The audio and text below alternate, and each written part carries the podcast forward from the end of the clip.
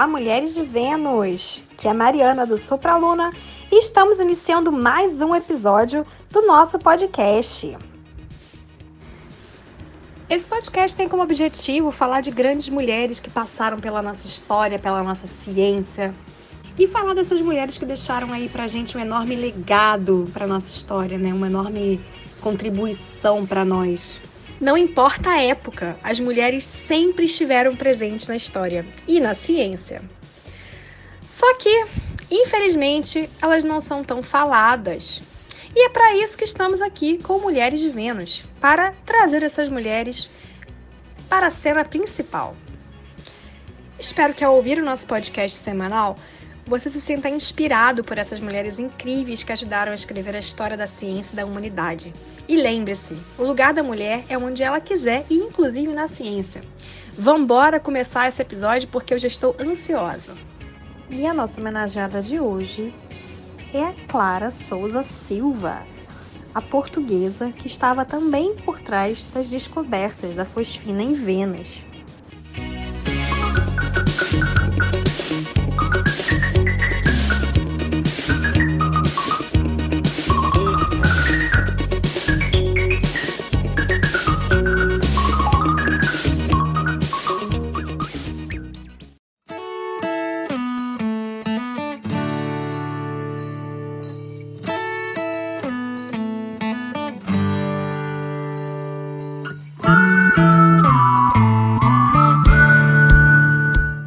Oi, gente. Aqui é a Rayane, da Panorama da Física. Eu sou licenciada em Física e atualmente também faço mestrado na área. Hoje a gente vai falar sobre a segunda mulher envolvida na possível descoberta de vida em Vênus, a astrofísica portuguesa Clara Souza Silva, de 33 anos.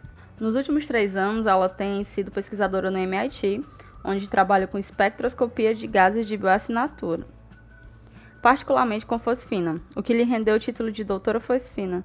E atualmente, Clara também é diretora de um programa de mentoria em pesquisa científica. Esse programa acontece em colaboração entre Harvard e o MIT. E ela dirige também o programa JURA, onde ela ajuda crianças a realizar pesquisas em astrofísica. A cientista se interessou pela molécula de fosfina quando cursava o doutorado na University College de Londres. No grupo do qual ela fazia parte, cada aluna era responsável por estudar um composto, e o dela foi a fosfina. E o empenho de Clara em pesquisar sobre esse composto em específico fez com que ela fosse chamada em algumas conferências de doutora fosfina. Oi, pessoal, me chamo Larissa, sou do Clube da Astronomia Vega e eu estou muito feliz em participar desse episódio onde estamos homenageando uma das mulheres responsáveis pela descoberta da fosfina em Vênus. Nossa homenageada, Clara Souza Silva, fez seu ensino fundamental e ensino médio entre os anos de 1995 e 2004 em Portugal e na Nova Zelândia. Clara se mudou para a Escócia em 2005, onde ela fez a sua graduação e seu mestrado em Física e Astronomia, entre os anos de 2005 e 2010 na Universidade de Edimburgo, e teve como título de sua tese de mestrado a influência da evolução de uma estrela em seu sistema planetário. Então, desde a da sua graduação e mestrado, ela já se interessava por outros sistemas planetários. Em 2011, ela iniciou seu doutorado em astrofísica na University College London, onde cada estudante desse grupo de doutorado ficou responsável por uma molécula e Clara ficou responsável pela fosfina. E através dos seus estudos e pesquisas e a quantidade de eventos que ela participou apresentando esses seus estudos, ela ficou conhecida como a Senhora Fosfina. E depois que ela adquiriu seu doutorado, ela ficou conhecida como a Doutora Fosfina. E para o seu doutorado, ela simulou a modelagem de, de espectros de fosfina para a caracterização atmosférica de estrelas frias e exoplanetas. Ela recebeu seu título de doutora em 2015 e em 2016 ela ingressou como pós-doc no MIT onde ela trabalha até hoje tentando encontrar planetas habitáveis e identificando cada molécula relevante que contribua é, para a biosfera desse planeta. Ela usa física quântica e simulações de computador para criar uma espécie de impressão digital das moléculas que permitem aos cientistas é, detectar gases remotos na atmosfera desses planetas. E um desses gases é a fosfina, que ela é especializada. Oi, pessoal. Rômulo aqui falando. É interessante, é, Lari, a gente ver que o, esse método que a Clara usou em seu doutorado também é usado em laboratório para identificar diversas substâncias químicas de estrutura desconhecida. Porque cada, cada composto químico, cada molécula tem a sua própria absorção na região do infravermelho, né? E é e o nome que é dado né, na espectroscopia de infravermelho é justamente o nome de de impressão digital. Então é muito interessante saber que uma técnica que a gente usa em laboratório também pode ser utilizada para descobrir moléculas em outros planetas. Clara revelou que seu objetivo é encontrar um planeta habitável fora do sistema solar, trabalhando com uma equipe grande, inclusiva e diversificada de cientistas, e que quer entender as atmosferas de outros planetas, desenvolvendo uma compreensão sofisticada do impacto que diferentes moléculas têm nos espectros da atmosfera desses planetas. E um dos seus interesses está na caracterização molecular de é, planetas extrasolares e em tornar a ciência um mundo mais inclusivo, especialmente para meninas. Olá, mulheres de Vênus, Rômulo, aqui mais uma vez. É um prazer estar participando de mais um episódio do podcast Mulheres de Vênus com vocês. É, hoje eu vou falar um pouquinho sobre a questão química envolvendo a descoberta da fosfina pela Clara Souza Silva, certo? E, bom, qual é a minha habilitação para falar com isso? Bem, eu sou bacharel em Química, eu sou um entusiasta da astronomia, né? desde que, quando criança eu quis muito ser astronauta. Eu sou também técnico em meio ambiente e vou falar um pouquinho sobre o que representa essa presença de fosfina né, ali em Vênus. Então vamos lá, né? O que é a fosfina?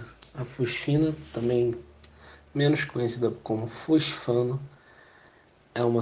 E bem, aqui no planeta Terra, a fosfina é encontrada principalmente em locais onde há atividade de microorganismos anaeróbios, ou seja, aqueles que não precisam de oxigênio para a sua sobrevivência, para o seu metabolismo.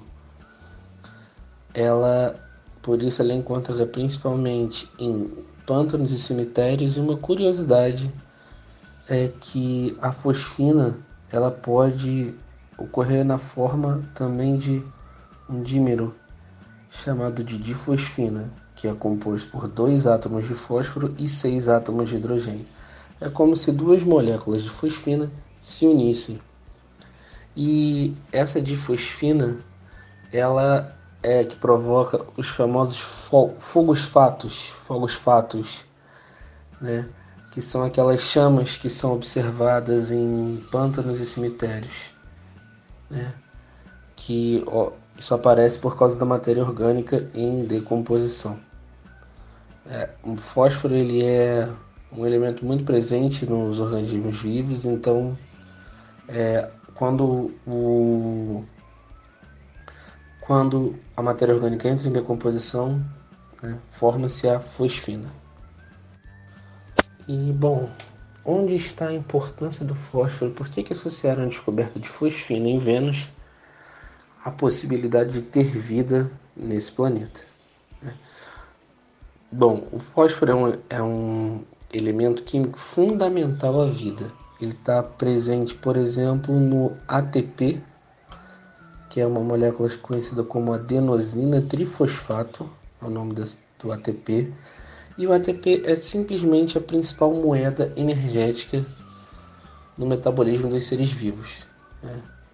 O, o fósforo também está presente como o grupo fosfato na estrutura do DNA, do ácido desoxirribonucleico, né? que é uma, e também do RNA, as, os nucleotídeos né, do DNA e do RNA são ligados por grupos de fósforo, né, grupos fosfato. Então aí mais uma importância do, do fósforo, né? Ele está presente em, no material genético de todos os organismos vivos, mesmo que em pequena quantidade. E o, o fósforo também é muito importante porque ele está presente nas, em todas as membranas celulares que são compostas por fosfolipídios, ou seja, moléculas de gordura ligadas a um grupamento fosfato. Né? E aí, mais uma vez, o fósforo está presente na grande, na, em todos os seres vivos, né? Conta do material genético, RNA ou DNA, por conta do ATP, que é adenosina trifosfato, e também por conta da membrana celular nos fosfolipídios. Então, essa presença fundamental do fósforo nos seres vivos e a presença de fosfina no planeta Vênus, né, faz com que a gente possa imaginar e se perguntar: será que há uma relação entre a presença do, de um composto que tem fósforo e a presença de seres vivos lá em Vênus?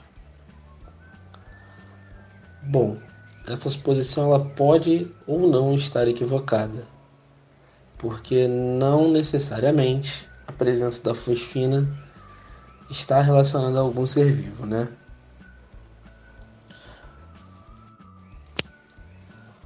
Porém, a presença de fosfina pode indicar que está que Vênus pode estar passando por um processo de produção de moléculas orgânicas através de, de processos não biológicos como foi o caso do que ocorreu no nosso planeta Terra.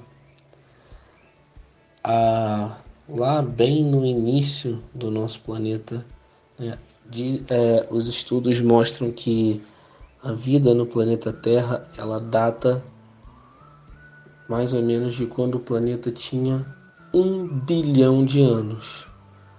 É, nosso planeta atualmente tem cerca de 4,5 bilhões de anos, então prime os primeiros organismos vivos surgiram há 3 bilhões, 3 bilhões e meio de anos atrás. Né? E a existência deles só foi possível devido à formação dessas moléculas orgânicas, dessas biomoléculas. E como essas moléculas se formaram, né? É, isso foi uma grande questão que permeou o meio científico durante muito tempo. E na década de 50, dois cientistas chamados Stanley Miller e Harold Urey fizeram um experimento. Era um experimento que consistia em simular é, as condições, principalmente atmosféricas, no, do nosso planeta, é, na época em que se data a presença das primeiras das primeiras evidências de vida no nosso planeta. o experimento deles foi até relativamente simples. Eles passaram uma descarga elétrica uma alta voltagem semelhante a de um relâmpago em um recipiente contendo uma mistura de vapor d'água, metano, amônia e gás hidrogênio, para verificar se é, a passagem dessa descarga elétrica poderia formar moléculas orgânicas. E a grande surpresa foi que sim, é, foi possível formar moléculas orgânicas através desse tipo de experimento. Então, daí pode-se inferir que pode ter sido assim que o nosso que no, se formaram as moléculas orgânicas, as biomoléculas no nosso planeta. O, é, através dessa reação química, por exemplo, pode-se observar dessa reação eletroquímica, né? pode-se dizer, houve a formação de aminoácidos e de outras moléculas fundamentais aos seres vivos do nosso planeta, como por exemplo a adenina, que é uma das bases nitrogenados presentes aí no nosso DNA. Então, é, processos não biológicos vão dando origem a moléculas biológicas, a biomoléculas. E isso aconteceu no nosso planeta Terra e pode ser o que está começando a acontecer em Vênus ou que já vem acontecendo há muito tempo e nós nunca descobrimos. É, a fosfina ela é considerada uma molécula dita como uma bioassinatura. É, e ela é produzida por seres vivos do nosso planeta Terra, como eu disse antes, por, através da matéria orgânica em decomposição. Só que o que, que acontece? As condições da superfície de Vênus são muito nocivas para organismos semelhantes aos que a gente conhece no nosso planeta sobrevivam lá. Né? Que são temperaturas elevadíssimas, como de 450 a 470 graus Celsius, ventos de 700, mais de 700 km por hora, é, formação de ácido sulfúrico na na atmosfera próxima à superfície. Então é uma atmosfera, é um ambiente muito nocivo para que organismos semelhantes aos que a gente conhece aqui no nosso planeta sobrevivam lá. Porém, né, a fosfina foi encontrada a 50 km de altitude em relação à superfície do planeta. Então pode ser, é possível que os micro-organismos os possíveis micro-organismos né, que podem estar produzindo essa substância consigam sobreviver ali flutuando na atmosfera de, de Vênus. Né? Então, só que na verdade isso não é uma prova é, tão contundente assim de que há de fato há vida em Vênus. É, mesmo sendo a fosfina uma molécula dita como bioassinatura. Né? Ainda é necessário que se façam muito mais estudos, né, para dizer se tem vida em Vênus ou não. E a grande questão é que, por conta de todo o ambiente é, diferente de Vênus, né, que é nocivo para a vida como a gente conhece aqui na, na Terra, se houver de fato vida em Vênus, é a probabilidade é muito grande de que essa vida seja completamente diferente de tudo que a gente já viu aqui na Terra. Pode ser até mesmo que esses micro-organismos eles é, respirem essa fosfina ou emitam essa fosfina é, como produto da sua respiração. Né? Como a gente emite o gás carbônico, o CO2, pode ser que esses organismos respirem outro composto e expirem a fosfina. Né? É importante também salientar que a concentração de fosfina é, na atmosfera, a concentração encontrada é bem baixa, né, da ordem de 20 partes por bilhão, ou seja, é, para cada 1 bilhão de partes da atmosfera, apenas 20 partezinhas dessa, desse 1 bilhão são fosfina. Então, ainda essa descoberta é muito intrigante, sim, e abre um precedente para vários outros estudos sobre o planeta Vênus. E fica a pergunta: e vocês, será que será que concordam que há vida em Vênus? Fica aí esse questionamento. Bom, gente, aqui é a Alessandra Rocha do canal Estimulando Universos e é, depois de tudo isso que a gente aprendeu nesse podcast aqui, uh, evidencia mais ainda a presença das mulheres nessa pesquisa fantástica. Eu vou trazer aqui alguns artigos científicos, alguns papers, para vocês darem uma olhadinha, lerem vocês mesmos. É, alguns deles ainda não foram revisados por pares, então estão abertos aí a contestações, né? Mas eu vou trazer artigos bem interessantes sobre o tema, datando lá de Carl Sagan até hoje. Então vamos começar com ele mesmo, Carl Sagan, e falar do talvez do primeiro artigo que foi publicado nessa linha de pesquisa tentando compreender a atmosfera de Vênus, as nuvens sulfúricas de Vênus, para, é, quem sabe, levantar essa hipótese de uma espécie de vida nesse ambiente. Então, esse artigo ele foi publicado em 16 de setembro de 1967. Parece que setembro é, é o mês de publicações sobre Vênus, não é mesmo? E ele foi publicado, como eu disse antes, pelo Carl Sagan e pelo Harold Morovitz. Uh, nesse artigo vocês vão encontrar na Nature, tá? Então, bastou colocar lá no, no Google, procura lá Nature, uh, Carl Sagan, Life in the Clouds of Venus. Então, ele parte dessa premissa para uh, apresentar, primeiramente, quais são as condições uh, o que compõe essas nuvens na atmosfera de Vênus, qual seria o mecanismo de transporte dessa possível, desse possível material orgânico e também, é, obviamente, ele coloca a questão do, do vulcanismo, né? Que deveria ter uma atividade vulcânica é, constante e abundante para ter esse transporte de material orgânico da superfície para as nuvens.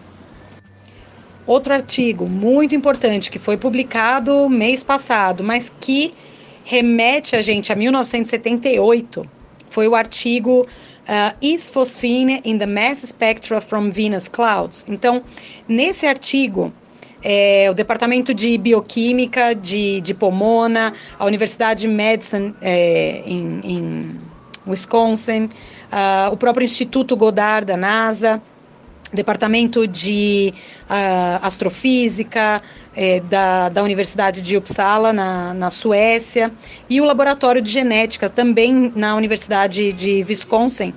Eh, eles estão discutindo uma possível pré-detecção de fosfina em 1979 pela sonda Pioneer 13, quando esteve em Vênus. Quer dizer, uh, eles revisitaram todos os dados daquele, daquela missão e descobriram sim que naquela missão foi também detectado um grau de fosfina.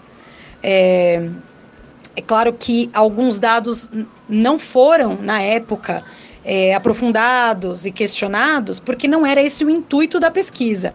Mas nesse artigo é muito legal dar uma lida, porque não só a fosfina, como outros gases, como cloro, também foram detectados.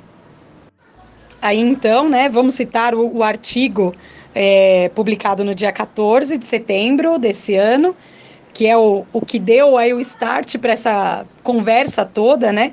Que é o artigo da Cornell University, Phosphine on Venus cannot be explained by uh, conventional processes. Então aí é só também entrar lá no, no Google, que esse aí esse é o artigo agora mais famoso, né? É, a gente sabe que a publicação desse artigo foi até polêmico por conta do embargo, né? Quer dizer, ainda não seria é, distribuído aos jornalistas e alguns um, furaram o embargo, quer dizer, publicaram antes da, do, vamos dizer, do, do sinal verde ali para se tornar público.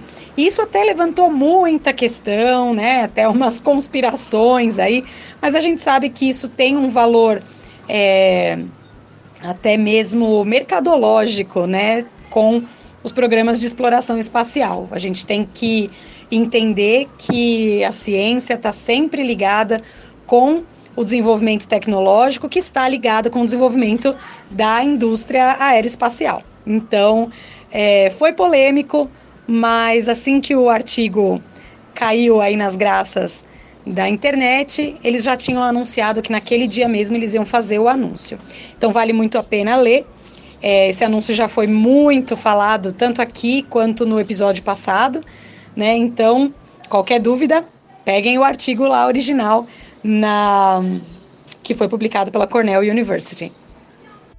Bom, e o último artigo que eu quero citar, ele ainda ele é uma, uma pré uh, publicação, né, um, pré, é, um preprint, como eles chamam, que ele foi submetido no dia 24 de setembro, quer dizer, 10 dias depois do, da publicação do artigo, famigerado artigo sobre a fosfina, é, e foi revisado agora, no dia 2 de outubro. Na verdade, ele está aberto para, para ser um, revisado né, pelos pares e tudo mais.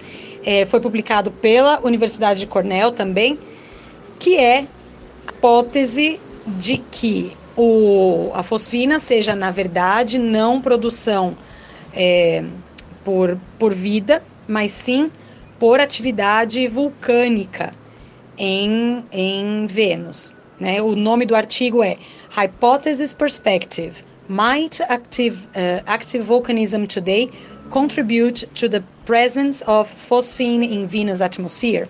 Então, esse é, essa é a, a questão que eles levantam. E o que é curioso é que dez dias depois eles já estavam com todo o estudo ali de cálculo mesmo, é, quanto, quanto derramamento de lava, ou quanto.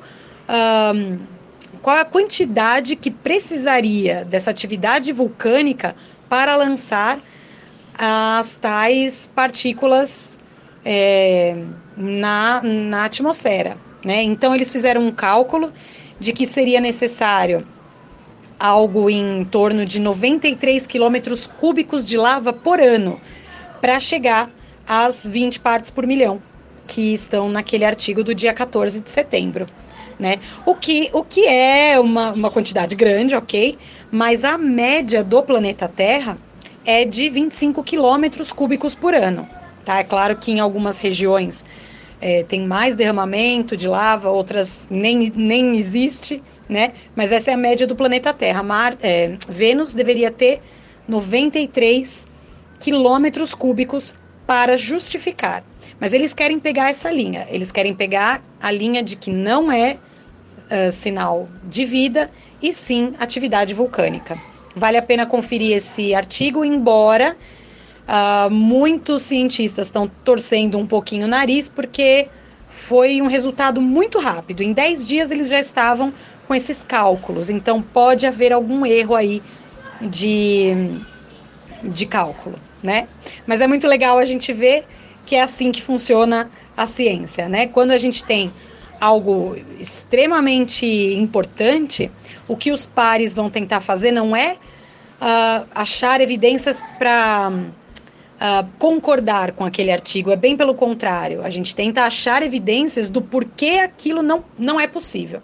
Se não houver todas as evidências de que não é possível, aí a gente começa com as hipóteses do é possível, né?